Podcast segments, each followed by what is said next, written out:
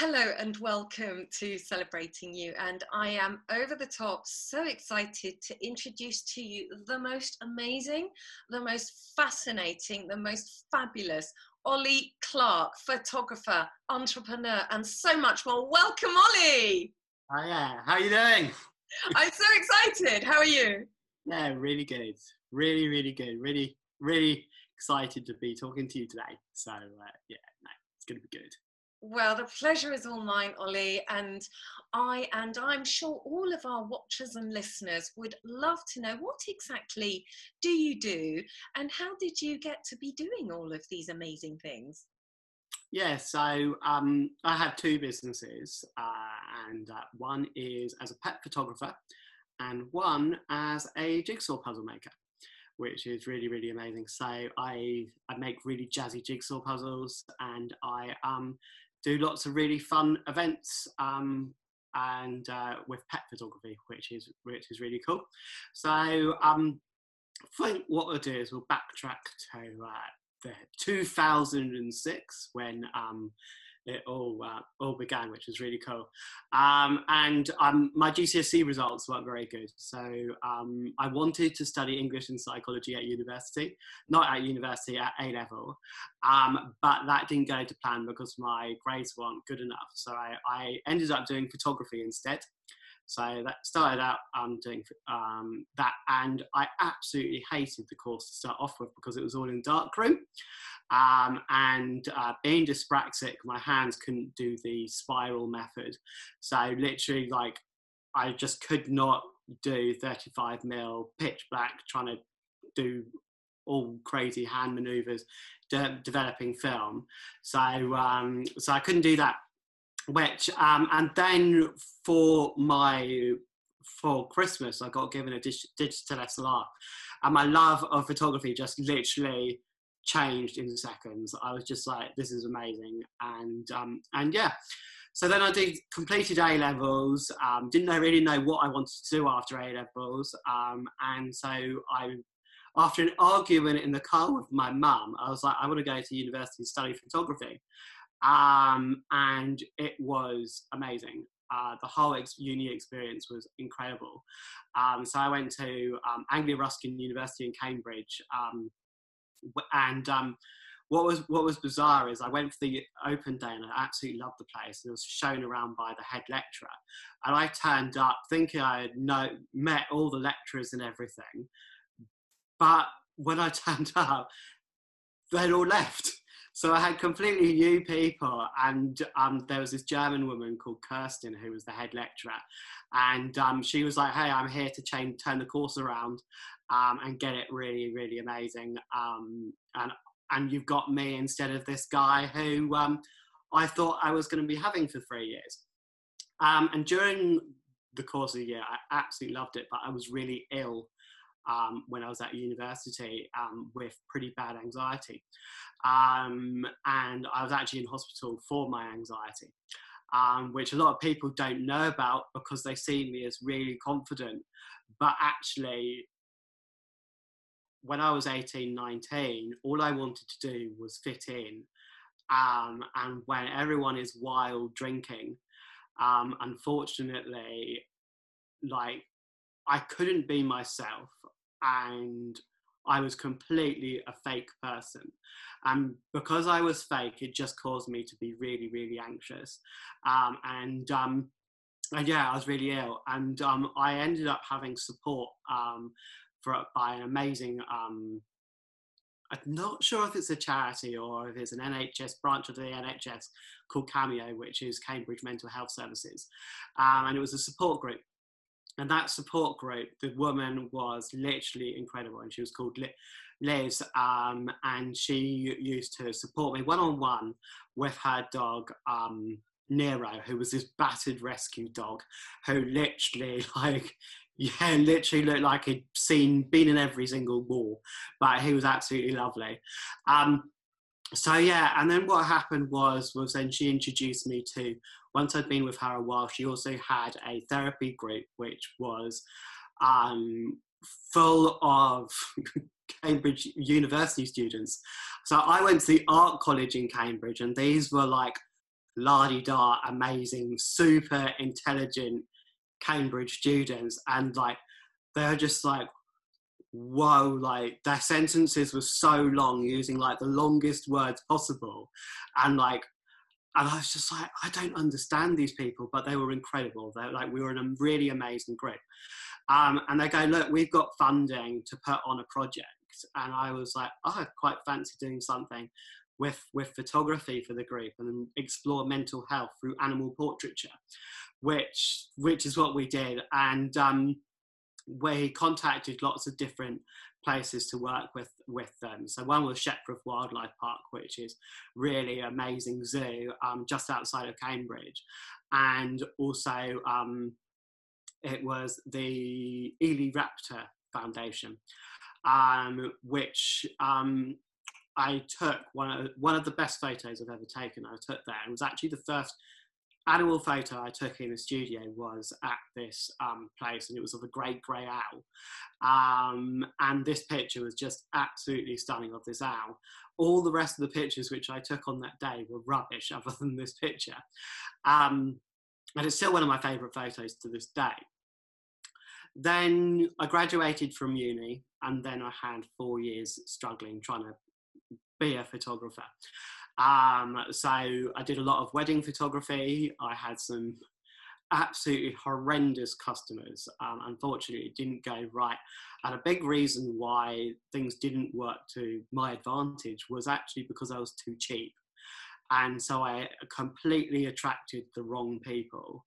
Um, and I photographed a civil partnership wedding, and they tried to take me to court because I didn't photograph a nephew.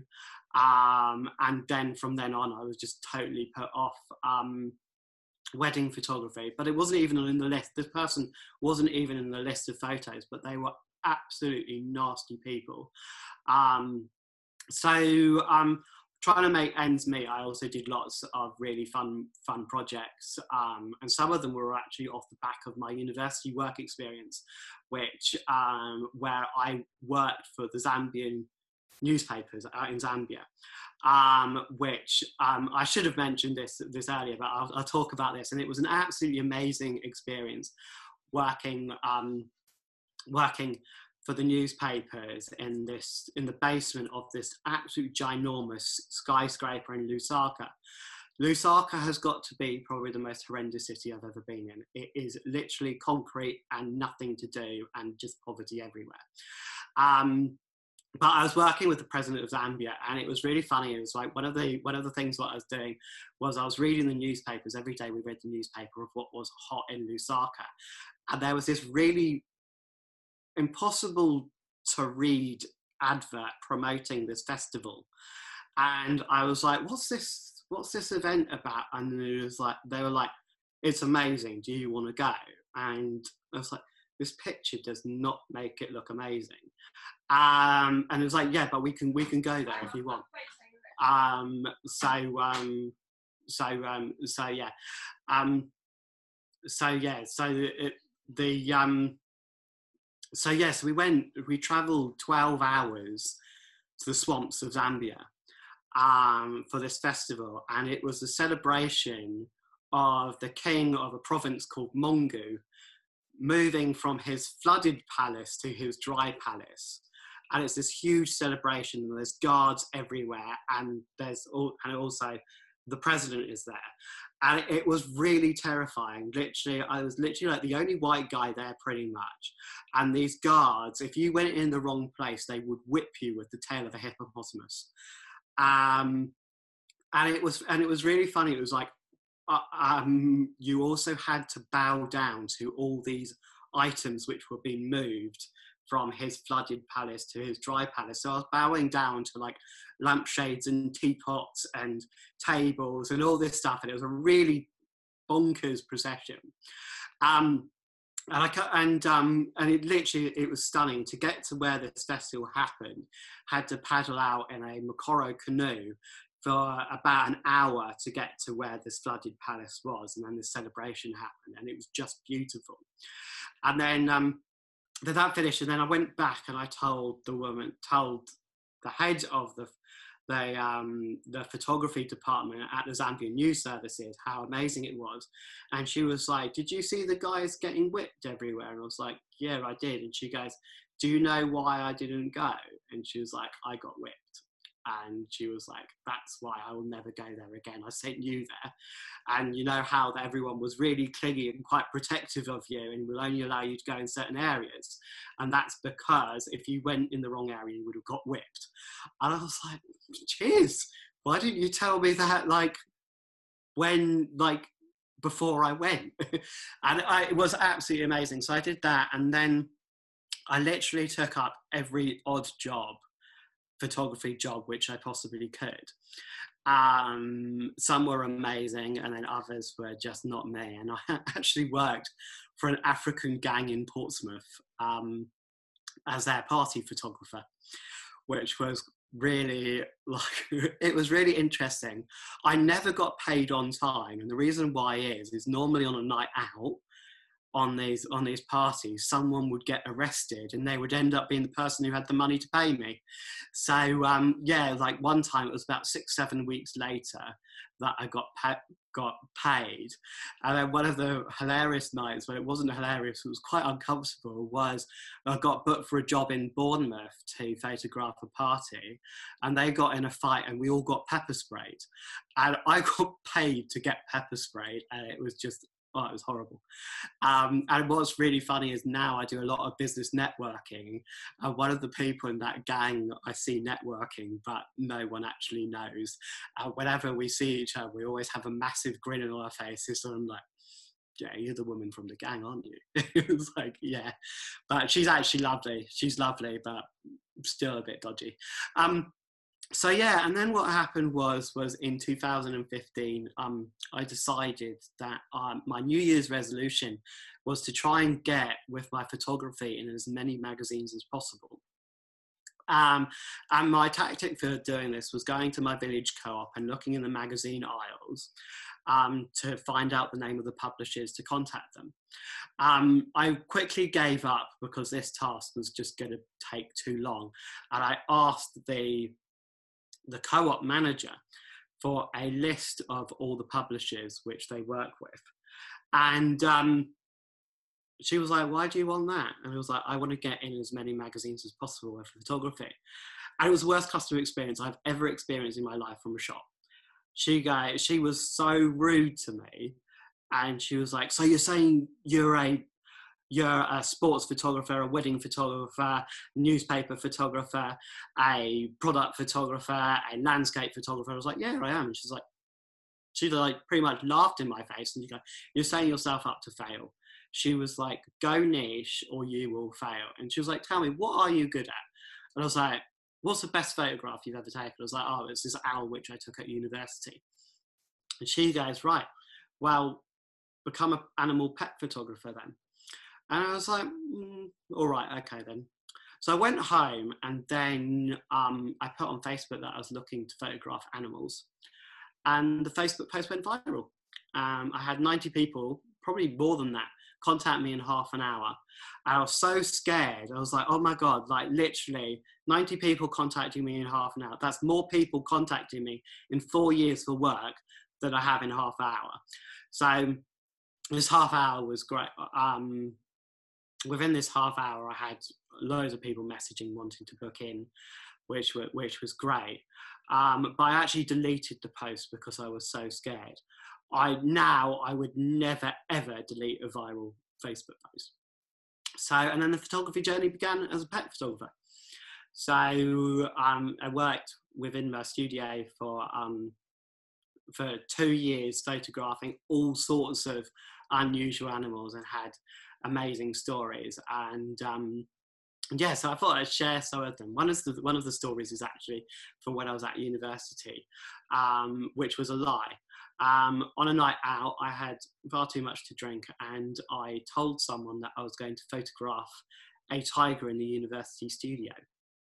And um, so then, a um, couple of weeks later, that person saw me in the street and goes, so have you photographed this tiger yet? And I was like, yeah, no, I haven't, but it's two weeks' time. So embarrassed about my lie. And then I was like, I like this idea. I'm going to find a tiger. And I found a tiger, and the tiger was absolutely terrified. And I have no pictures to prove that the story is true because literally the the zoo manager stopped the photo shoot within two minutes. As soon as the black backdrop went down, the tiger had the most mundane, boring life in its cage, never seen a black background, and just completely freaked out. So we had to stop. So we did that, and then from in my studio, um, lots of really fun stuff happened. Um, I also, for a while, was a member of a group called PRAS, which stands for Portsmouth Reptile, Reptile and Amphibian Society, um, which was really fun. Um, and PRAS people had the most unusual animals, and I found a woman with pet raccoons, and she actually bred raccoons. Um, so um, so yeah, so I had quite a few raccoons coming in, and I even had to go to a lady's house and photograph her raccoons, and it took me about half hour going up and down the road trying to find her house. I then rang her on the phone saying, Look, we can't find you. And she's like, I'll come out onto the road. And her house, literally, all the windows were smashed and it looked derelict. And then but I went inside, and the inside of the house was filthy, but the outside had all these exotic animals in the most immaculate cages. And like all these animals, so she didn't look after herself, but her animals were her life and her absolute love. And they had the most beautiful, absolutely stunning um, enclosures, and these animals were really, really well looked after. So yeah, had it been the other way round, where she had an immaculate house and gross cages, he probably would have called the RSPCA or something. But um, yes, I got to photograph all these baby raccoons and these raccoons, and it was absolutely adorable, which was really cool. And then from that, I then had one of her customers who bought a pet raccoon contact me and ask if I would mind photographing her um, her own raccoons. So she brought her raccoons to her studio, and these were ginormous, big, amazing beautiful raccoons, but they destroyed my studio. Um, so uh, yeah, I had to buy new lights, new backdrops. I had to buy everything new. But the truth was, I actually needed it. All my equipment was completely knackered. So it was really lucky that these these raccoons trashed my studio. Well, but um, can I just ask you a question? Sorry to interrupt, but did you build the raccoons for the damage? I didn't build them. I should have done. But um, yeah, but um, because I literally had taken no photos of these raccoons. Hello there. The the technology just chopped out for a little bit, so we are back and we are live and direct with you. And Ollie was just telling us the amazing story about the raccoons that lived in five star luxury, um, came to the studio, trashed the joint, didn't pay the bill, and it's back to you, Ollie yeah, so unfortunately they didn't pay uh, their uh, the bill for uh, smashing everything up. Um, but yeah, so then we took the raccoons down to the harbour for a photo shoot down on the harbour. And we put these raccoons in these boats.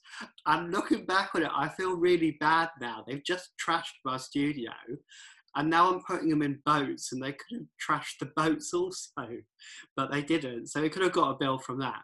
But what was kind of crazy is a couple of months after that, the woman asked me to pay her. Her raccoon was sick and asked me to pay the vet bill for her raccoon.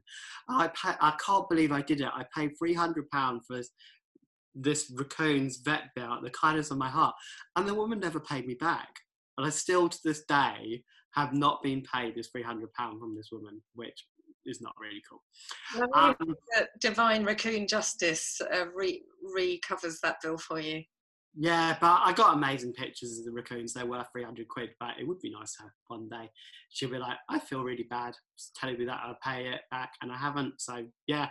So, um, I'm glad yeah, so the, the raccoons didn't jump overboard on the boat as well, which is always a worry. No, it was low tide.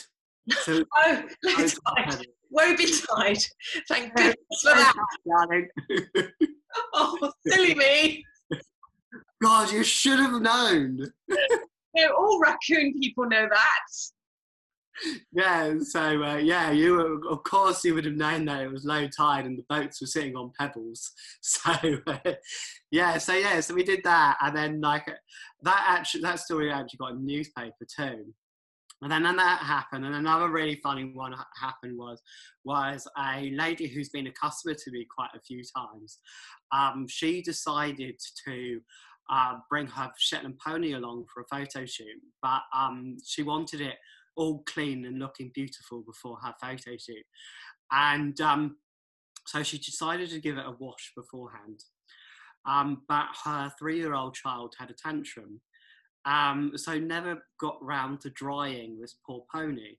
So this pony arrives in my studio literally soaking wet and like dripping wet with water. And we were like, she was like, we can't really photograph the pony in this state, can we? I was like, no, we can't. But I then had an idea. My village has three hairdressers, and why not take the Shetland pony for a blow dry at the hairdressers? There's three in the yes. Obviously, it's got to be done. So I took so the, so we went there. There were three in the village. So the first one we knocked on it was kind of this like beauty salon slash hairdressers, and they said no, definitely not, which quite understandable. I then knocked on the door of the Ben's Barbers and asked if we could blow dry down the pony, and they said yes. So we had three hair dryers blow drying the pony in the hair salon, and as it was happening, the editor of a local magazine walked past and saw a pony in the shop. As like, you do. As you do. This is this is newsworthy. Breaking news. By the way, did the pony enjoy the dry experience? The pony loved it. Yeah, it was like actually really well behaved. The pony was called Coco. Um, so um, so yeah, and then um, so literally we managed to blow dry this thing, and we were all just laughing our heads off. Couldn't believe that they allow us to blow dry down. I think it was like four hair dryers on the floor, but it was the owner of the um, of their hair salon wasn't the barbers actually wasn't there when it happened. So it was just the son and um, and someone else and a lady who worked there blow drying the horse. And the owner came down um, from upstairs. He lived above, and his face was absolutely priceless. Seeing this pony in his shop, and they literally had brand new lino floor go down, and then they had a horse trampling all over. There was a pony trampling all over this brand new lino. One, did you get a photo of the priceless money shot of barber owner? And two, did the pony leave any presents on the floor? Give me one second and I'll grab the newspaper cutting.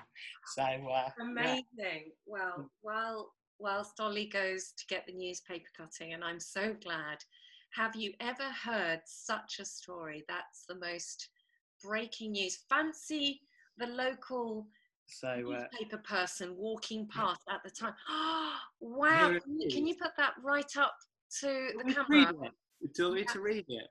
Wait a second. Can you move down a sec so I can see? Wow. So, do you want me to read the whole go on, story? Go on, read it. Go on, yes. I'll read it. So, drop the picture in one of local anim- animal photographer Ollie Clark's busy, big, biggest challenge came late last year when he was asked to take a photograph of a local Shetland pony. No problem, you might think, except this particular animal was sopping wet when it arrived at his Westbourne studio for the close ups. The owner of the pony had decided to give it a wash before she brought it over, says Ollie, but when it turned up, it was still dripping wet. I had to go to Brown's Barbers in Westbourne, and the staff there kindly lent us the use of a couple of hair dryers to dry off the sodden pony in the street. Picture of, above uh, of mother and daughter team of the pony who owned the pony just after it had received its pre-photo shoot makeover, along with hairdresser Jenny Anthony, who actually cuts my dad's hair, uh, who told Shorelines, we all thought it was hilarious, but when the pony was brought in, well, we all thought it was hilarious when the pony was brought in, but it was really well behaved. It's the first pony we've done. So, and I don't think they've done any other ponies. Absolutely um, cracking news.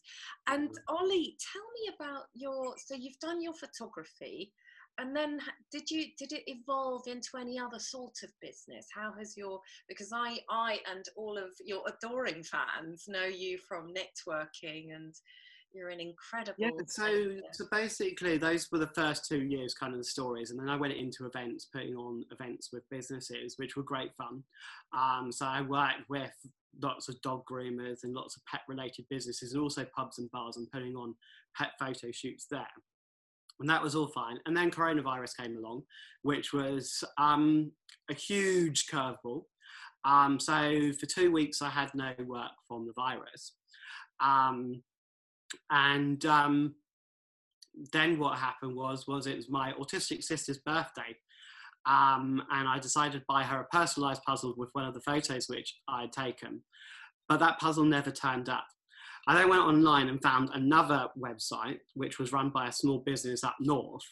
Um, I ask you a question there. I, ju- I just yeah. want to talk a little bit because the sound, the synchronization of the sound has gone. So you look like a, a ventriloquist puppet. Um, there's a bit of bandwidth challenge at the moment. But tell me about autism and puzzles. Is there a relationship between between the two things? Yeah, so my sister absolutely loves jigsaw puzzles, um, and they find them really calming, and a lot of people do. So they they've got they're really great because they're they're calming.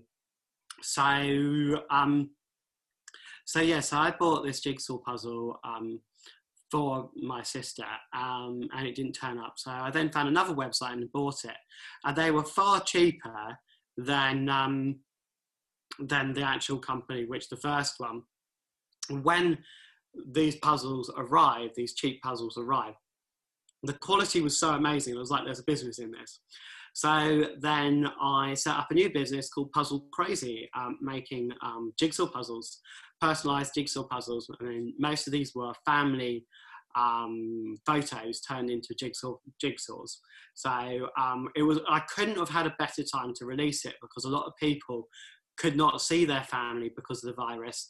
They might have been shielding, or they, and literally, as you know, most people cannot see friends and family during this time. So they're the perfect gift to send to people during the virus. Um, I think one of the hardest ones was to start off with. I said uh, to people that I could literally fit as many photos as you like into these puzzles, but then I had a lady with 10 children come along asking if me if I could fit all 10 children into the photo, and I think it must have had 18, 20 photos in one puzzle. And then from then on, I was like, maximum I'm going to allow now is seven. So, um, so yeah, so I make these collage jigsaw puzzles, which are really, really popular. And then, as well as that, I then um, saw these these uh, as an opportunity to also sell artists' work as jigsaw puzzles. Um, so I found some absolutely incredible artists to work with, um, and I've roughly probably got about 15 artists which I work with, and, and I kind of take on another two, three a week. Um, and one of my one of the my best selling artists is a, a, lady based in Essex who I found through Facebook, um, and her pictures are of um, her paintings are of multicolored animals.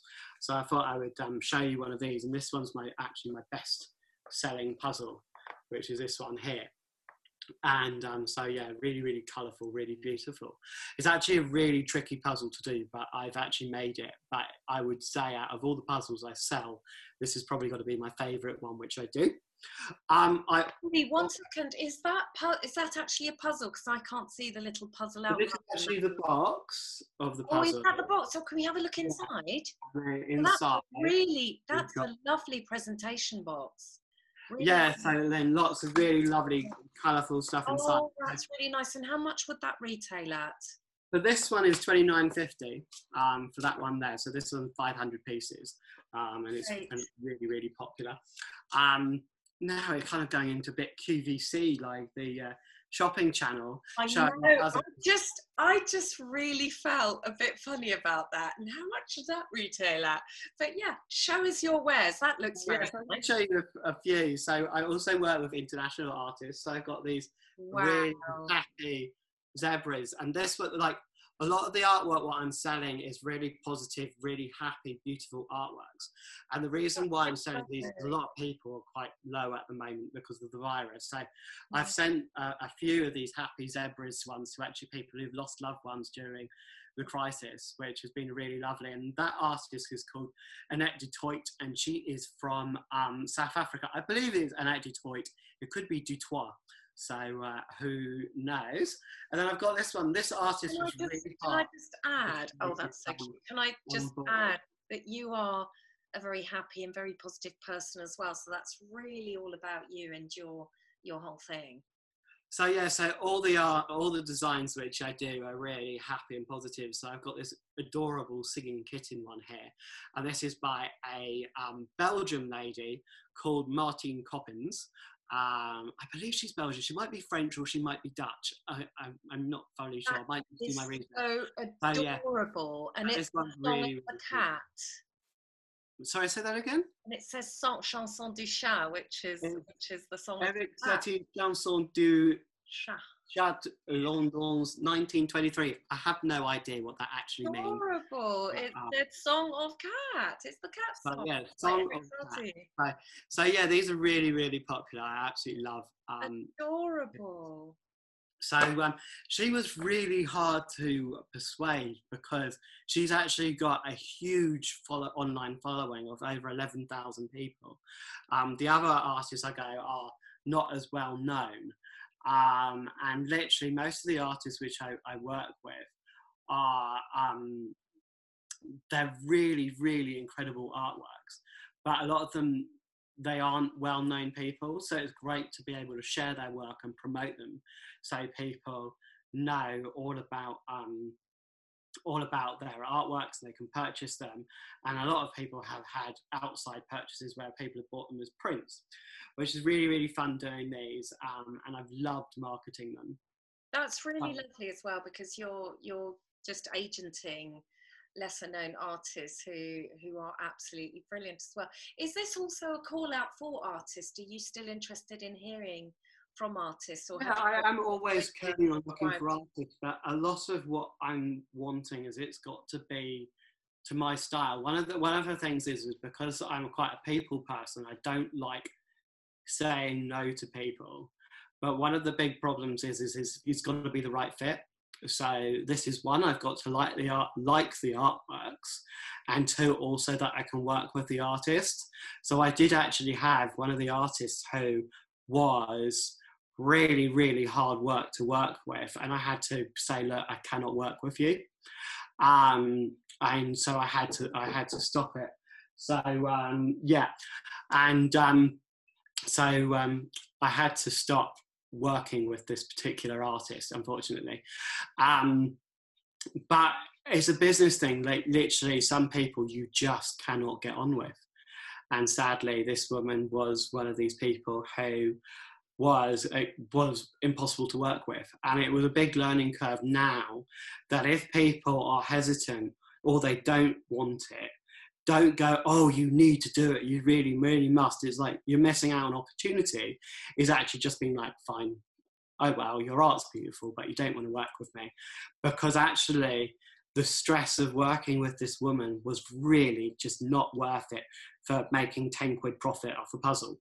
So, um, so yeah, so it was that, and like the kind of artworks which I'm looking for are really, really bright and vibrant. I get contacted by a lot of illustrators, but what you'll notice, I'll just show you this one again, is the kind of art I'm looking for. The the whole thing is filled to the brim with color. Um, and, and the reason why that is, is a lot of illustrators, they just have a really cute picture in the middle and then it's just white everywhere around it. And it makes for a boring puzzle. So a lot of these stunning illustrators, they contacted me and say like, hey, can we work together? But most of the time I can't because there's, it's just picture in the middle and then nothing. So I can't actually I can't actually do it. And start off with, I did sell some of my pet photography work as puzzles, and I quickly got feedback from people saying that they don't make great puzzles because there's just animal in the middle and then nothing around it. Um, I was actually really offended by this, but then I made one of my puzzles of in this style of my own work, and I actually gave up. It was it just didn't work. So everything has to be really completely covered all over, and um, and um, and yeah, and they and they're really really popular um, in this because the whole image is covered. But also people don't like it just being one singular color, so they like a lot of textures and a lot of different patterns to it. So um, the lion one, which I showed, is really tricky because it's so many different textures and patterns and colours, um, and um, a lot of them are very similar shades. So it makes for a tricky puzzle. But actually, out of all the puzzles I recommend, that's actually the one I recommend most because completing it was so much fun. Hey, that's a really good point you make because I am Miss Zero Patience and I've had a go at doing puzzles, but I've I've given up because it's just a great big sky and it's just all blue and there's not been enough variety in that. So it's a really good point that you make that it needs to have variety, the image. And so, so yeah, so basically if I show you the lion one again, there is so much variety of colour.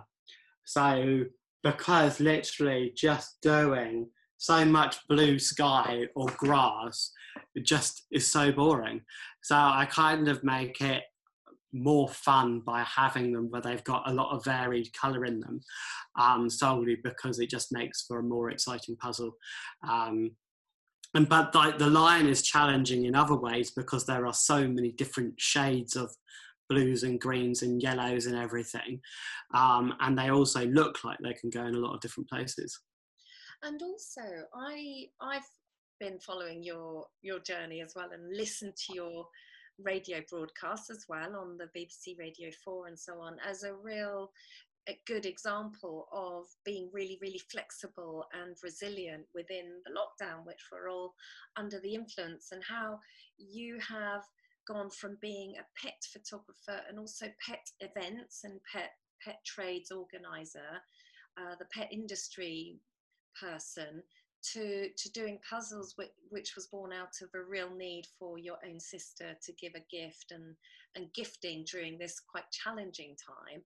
And you're a really good case study of being really flexible in business. And how is that going? With you've had your your news items on the radio, you've made it to national level now and so on. What what would you like to share about that, or what has been your? Yeah, it's, it's really interesting because I've done a lot of podcasts and I've done a lot of radio, um, and I've also done two now video ones. But it's also your tone of voice, how you speak. I did one. I did one podcast, um, and I've got a confession. If I drink too much orange squash, it makes me a little bit hyper and I drank squash before an interview, and I was really hyper, and I just come across as a complete idiot in the interview, and I haven't actually shared it because it's so bad. Um, so yeah, it's like it's how you come across on camera. So um, also is for them. So Radio Four, um, that was it was a complete nightmare hour before that interview. So I thought I'd talk about that. So I got recommended through um, Sarah, who runs uh, Mumpreneurs Networking Club, to go on their series about new businesses which have been set up during lockdown. And but unfortunately, during that, my sister was having an autistic tantrum, and um, and they needed a clear signal on the radio for it but she has an obsession with mobile phone of, of telephones, and so I was meant to use a landline phone, but she confiscated all the landline phones other than one in her rage. And then, whilst Radio 4 were testing the line, she decided to pick up the phone during while they were testing. And thank God it wasn't when it was when it was live on the radio so I then ended up doing it. The best, the only place I could actually find reception in my house to be interviewed was in my mum's bedroom. Um, so I had to sit on this rocking chair, trying to not make it creak being interviewed. Um, but what, when it was being interviewed, it was really interesting. There was one thing which I noticed um, a lot of people is they didn't say their business name during their interview. And there was one person who'd been on it two, three times, and every single interview she didn't know say her business name. So she had the most amazing opportunity all these people listened, they didn't say her name. And then she did it again for the Radio 5 one. And I, literally the whole way through the Radio 5 one, I just had to plug my business name, Puzzle Crazy, Puzzle Crazy, as many times as possible. So literally, it was it was known because I was just like, you've got this opportunity, you've got to say it, and you also see it networking. So many people say their name, but they don't tell their business name or where they can find it. And so that was a real big learning curve from the first one. And the Radio 5 one, which I did for 5 Live, I mentioned my business name. And I had about 30 likes on Facebook within the space of about five minutes. And I also had loads of people contacting me, and that's literally from mentioning my business name, which was really amazing. So I got a lot. I got a lot from that, and then from that, I've been interviewed um, on webinar series, which were really great. And and what was really nice about that, that was a question Q and A panel thing, which has been asked, and I had quite a lot of people um, contact me off the back of that, which has been really great. Um, so um, so yeah, it's that's been really really exciting radio and everything. But a big reason why I've been doing radio is because um, during these times, it's getting the message out there. A lot of people are listening to radio, listening to podcasts, and listening to new mediums, which before lockdown they weren't really used. Even Zoom has has literally blossomed in the last year. Um, well, no, not in the last year, in like last six, seven weeks, because everyone is communicating online and it's really using these technologies to the advantage for getting your message out there. Um, so I've also set up a Facebook group supporting businesses called South Coast Business Market, which has now got over 800 people, which is an amazing platform for getting your business out there. And I've also created two networking groups. It originally was one, um, but um, which was called um, called Thursday Talks. Um, but I got so bombarded with people wanting to talk that I then had to expand it onto um, Tuesdays. So I now have two groups running on Tuesday, but pretty it's it's been so good because literally every meeting I go to, I get someone buying a puzzle, um, and um, I've been networking for the last five years, business networking for the last five years, and um, and a lot of people have come back as customers purchasing puzzles, but what I've learned from networkers, you never know who's going to be a customer. And so a lot of the people who have contacted me um, never contacted me for a pet photo shoot, but they're now wanting gifts of friends and family. Some of them don't have don't have pets or they don't want their pet photograph, which is absolutely fine. But you, it's all networking I've really seen is about building relationships and getting to know people. So there's one lady who has now bought three puzzles from me. I've known her for five years, but she had never, she didn't have a pet, so she'd never be a customer. So puzzles uh, is a great medium because you send it as a gift to friends and family, and you don't actually. And one of the problems with pet photography is you actually have to have the dog there present to photograph it. You can't steal the dog. A lot of people find it really hard stealing the dog as a gift. Whereas with these puzzles, they can just say, hey, can I see some pictures of your dog?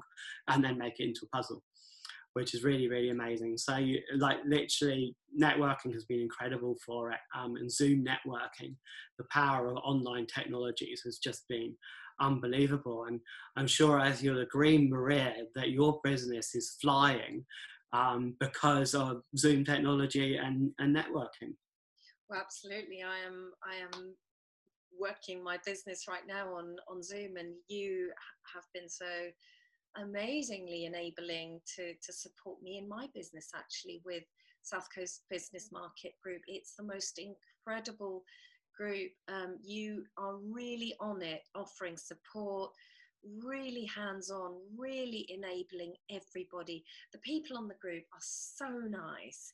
And you, above all, for me, from my perspective, is you're a real obviously you're a people person you're very kind very very positive and you've taken these traits for the good you you not only help yourself you help everybody else and you really really to give a lot of your time to doing that. And I think that's wonderful. And you also do um, a podcast, don't you, which is so entertaining. Tell us about that too. Yeah, so that's a new thing which I'm doing with a really close friend of mine, Shahida, where we in, in, interview businesses. We actually had someone turn us down, which was funny. We had it all booked, and then some guy um, he was like, I've not been interviewed on it. Fine then. so uh, yeah, so um, yeah, but um, it's really great. So it's um, it's a lot of big businesses and musicians and everything. We've had all sorts of people, but that again, that has been really challenging. The tone of voice, what we put across on it, um, and um, it does get really, really giggly. Um, so yeah, it's a very chatty podcast talking to businesses, and um, we what we like about it is is it's quite diverse. Um, um, but the business is what we inter- in, interview interview. We did a really fun one yesterday, actually, and needs to, I need to um, put it up. Interviewing a mortgage advisor, um, and this mortgage advisor is called Holly Beatles, and she's a, um, um, absolutely amazing. But she admits that she has a really boring business. But one of the challenges of having a boring business is actually getting out there in a fun way. And so you meet so many boring people networking who are so unenthusiastic about business. They're like, oh, I'm Trevor and I sell light bulbs. And it just does not appeal. But Holly's got this amazing personality, really infectious personality, where she's full of life, talking about mortgages. So um, Shahida and I actually interviewed her about how on earth do you make a boring industry sound fun on radio? And she absolutely nailed it. So um, I can't yeah. wait to listen to that. I think that's such a good point because, um, yeah, I I go to business online networking meetings and even the real life ones. You know, remember the good old big fat full English breakfast and loads of coffee. Mm, missing that. But uh, when people do do their pitches, sometimes I'm not very inspired to go up to them at the end and go, Oh, tell me all about your business. And I think it's a real art to to bring something else to talking. And and it's really funny. I mean it's true. Some businesses are really boring. Accounting is really boring. Some things are really boring. But it's not so much for me the thing. It's it's the person behind it. And the person behind the boring thing is an amazing person because we're all amazing people. We've all had amazing lives like you yeah, I mean, Holly is absolutely amazing. She's fallen into boring jobs, but she is so incredible because she's just got such a bubbly, happy personality. And it's like how, like, she goes, I do admit I don't really fit into this whole business industry because I'm so bubbly. And, but she's like, literally, she's like, I cannot be the boring one networking and she she goes but she goes truthfully some people will never buy from me because they want an, a boring mortgage advisor. And it was so interesting talking to her about that. And she's she's just so interesting. And we interviewed a band called pattern pattern pusher and they are an up and coming really really fab band. Um, and they were invited to the uh, Party, which is put on by Glastonbury for the village of Glastonbury as a thank you for uh, being such like putting up with the chaos of Glastonbury. So they get their own festival uh, just for the village of Glastonbury, and uh, they were played for it, and they and it's a competition where they thousands of bands into it, and they it to play, and they and they. Um, were um, headlining with these absolutely massive bands, which was really amazing.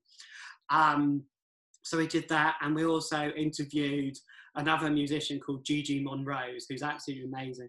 She's from um, East London, really bubbly, and her, she's writing music all about coronavirus, and she's really fun. And I actually met Gigi at one of her gigs, which was in a hairdresser's. So um, yeah, in this like really run down London hairdressers, and um, they were giving away free beer, and that got me in and um, and yeah, and I had the most amazing night, and we've been friends ever since. So, um, which is really fun. We've done some really, really. In, in the um, in the hairdressers in East London, were there any ponies getting a blow dry? There wasn't any ponies, but I told them that they needed to get a bunny rabbit in there. They needed a bunny rabbit, but they haven't got a bunny rabbit. Oh. So I thought a rabbit would make it really wow. But yeah, it's a very, it's a, a, a it was an absolutely amazing night. Really, really fun night. Everyone's sitting all over the floor in the hairdressers and wacky art all over the walls, and it was it was really, really great night. Um, but um, but yeah, so we we clicked from there, and, it, has been really good. And podcasting's been amazing. I've been on quite a few podcasts.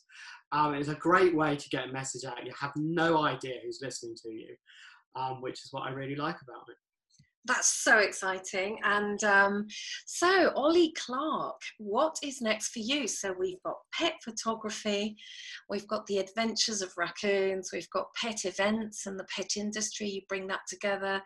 You are such a, a business and people enabler. You bring businesses together, you support businesses in a, in a massive way and podcasting again you're supporting businesses to share their business stories and stuff.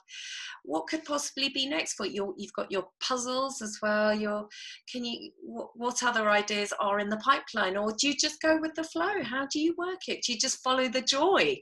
It's always thinking things through because at the moment you never i don't know when i'll be able to go back to events because actually literally it's really quite hard to social distance so yeah, i don't really want people breathing on me at the moment um, so uh, yeah, oh god, I can't imagine being breathed on.